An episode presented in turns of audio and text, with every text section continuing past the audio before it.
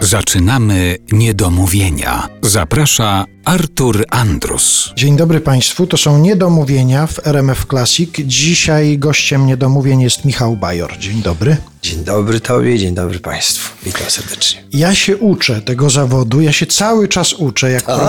Jak prowadzę, to się uczę. Jak powiedział klasyk. Tak, jak mówię, to się uczę. I nauczyłem się między innymi tego w tym zawodzie, prowadzącego takie właśnie rozmowy radiowe, że warto jest, żeby na początku pojawiła się jakaś sensacyjna informacja. Ona nie musi być wcale prawdziwa, ale żeby była atrakcyjna. I tak sobie pomyślałem, że może byśmy coś wymyślili, coś takiego, co się będzie za tobą potem latami ciągnęło. Na przykład, że miałeś zagrać Jamesa Bonda, ale nie mogłeś i Pierce Brosnan musiał cię zamienić. A może ty masz jakąś taką informację? Szkoda, że mi nie powiedziałeś wcześniej, jak szedłem tutaj, to bym sobie zaraz szybko przypominał. Nie dotarło do ciebie kiedyś jakaś taka informacja, że się za głowę złapałeś i pomyślałeś, Jezu, skąd oni na coś takiego wpadli? Gdzie ktoś coś takiego wymyślił? To bardziej było związane... jest taka fajna sytuacja, którą miałem w Sopocie w 86 roku, kiedy śpiewałem. Wtedy ten taki Sopot, co podzielił połowę i branży dziennikarskiej i polskiej publiczności naszej na pół, tak sądzę. Czyli tacy, którzy bardzo nie lubią Bajora i tacy, którzy bardzo lubią Bajora. I pamiętam, jak podszedł do mnie ktoś, bo mi dano wtedy nagrodę dziennikarzy, też taką, że połowę mówią w życiu, a połowę powiedziała absolutnie. I dano mi nagrodę i tą nagrodą wtedy była deska surfingowa. Mhm. Deska surfingowa i najbardziej się cieszyła z tej deski Dorota Stanińska, która wtedy tam ze mną była na festiwalu jako osoba towarzysząca. Była taki średnio z tym spływaniem na desce surfingowej, w ogóle spływaniem. A ona absolutnie sportowiec, jak wiemy, od zawsze. No i pamiętam, że ona już tam przebierała tymi nogami za sceną, że mi tę deskę wręczą, nie wiem jakim cudem na tej scenie, kiedy podszedł właśnie wtedy dyrektor Bardu, który był w tej drugiej grupie, która nie. I jak miała już Torbicka Grażyna z Raczkiem zapowiedzieć moją nagrodę, no to powiedzieli, że nagroda dziennikarzy i miał Raczek powiedzieć, Tomek, że w postaci deski surfingowej. I wtedy podszedł szybko do niego, coś nachylił się na ucho dyrektor tamtejszego festiwalu z ramienia Estrady Sopockiej Gdańskiej i podszedł też do mnie i przechodząc powiedział, nie będzie żadnej deski. Nie wiem, co się za mną ciągnęło, ale tak było. Także na mnie to takie specjalne wrażenie zrobiło. No trochę mi się przykro może zrobiło, ale on to tak zrobił, jak w takim filmie komediowym. Przechodząc koło mnie, najpierw szepnął konferencjerom, żeby już nie wygłupiał się, bo nie ma nic żadnej do mnie tamtej. I w ogóle bardzo jakoś wstydliwie, pamiętam, też dostałem ten dyplom, bo to był bankiet, na którym wszystkich wymieniano, ci zagraniczni goście. Mera Getsy dostała Grand Prix, Amerykanka i także życie było bardzo uroczyście, a mnie nagrodę dali, jak się bankiet zaczął. Ktoś tam zapowiedział z boku, gdzie były szampany, a nagrodę dziennikarza otrzymał Michał Bajor. Na dzisiaj, jak na to patrzę, myślę, Boże, takie polskie piekiełko, nawet w takiej sprawie. Ale teraz sobie pomyślałem, jak się musiała Dorota Stalińska zmartwić, że jednak nie było tej Tragicznie. Myśmy na drugi dzień jechali do Ewy Bem, ona się już szykowała, że wszystko jedno, czy fale, czy nie fale na tych jeziorach, na Mazurach, tam gdzie Ewa mieszkała. Była przekonana, że chociaż sobie położy tę deskę na tym jeziorze. Nie tylko o takich sprawach będziemy dzisiaj rozmawiać z Michałem Bajorem, ale jeśli się pojawią takie informacje, to też bardzo chętnie. Dzisiaj Michał Bajor u nas w Niedomówieniach w RMF Classic. A dlaczego ta piosenka pojawi się teraz w naszym programie?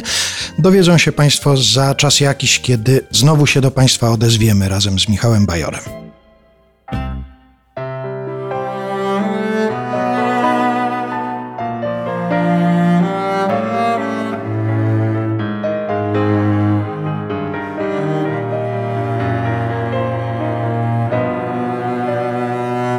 Wspomnienia trwają długo, wiadomo, kiedy je pamięć zachowa. Warszawa w czasach mego dyplomu nie była zbyt kolorowa. Socjalistyczne dni bez litości dłużyły mi się najczęściej. Miały najbrzydszy odcień szarości, ale na szczęście nad samą Wisłą teatr był. Na szarość panaceum wdzięcznymi oklaskami lśni. Mój teatr Ateneum, ten czas jak sen w pamięci mam, sen, który się nie prześni. Kiedy co wieczór biegłem tam, by śpiewać Brechta pieśni, tu wyśpiewałem radość, żal i krągły jak z reklamy. Powiśla niebem w siną dal, szedł księżyc z Alabamy i puszczał do mnie oko i zastygał nad mą głową, jak gdyby chciał powiedzieć mi, że wszystko mam przed sobą.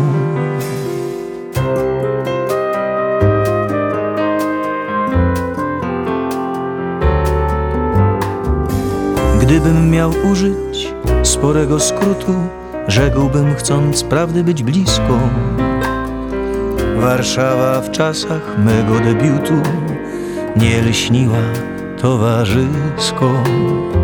Tłum zagoniony do pracy, z pracy mrukliwy, z nosem w gazecie, i ludzie smutni i jacyś tacy, ale nie wszędzie, bo przecież nad samą Wisłą teatr był. Głupoty mrok rozgarniał, świetnymi pomysłami lśnił i błyszczał jak latarnia.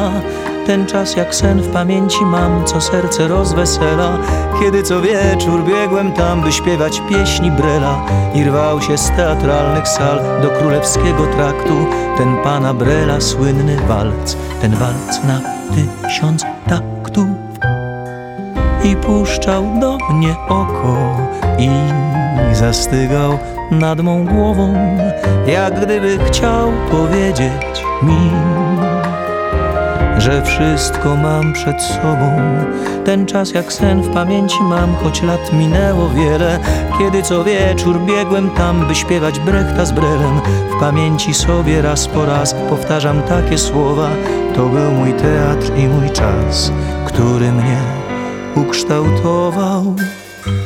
On dał mi pod stopami grunt, pogląd na ważne sprawy, mój teatr najjaśniejszy punkt na mapie mej Warszawy.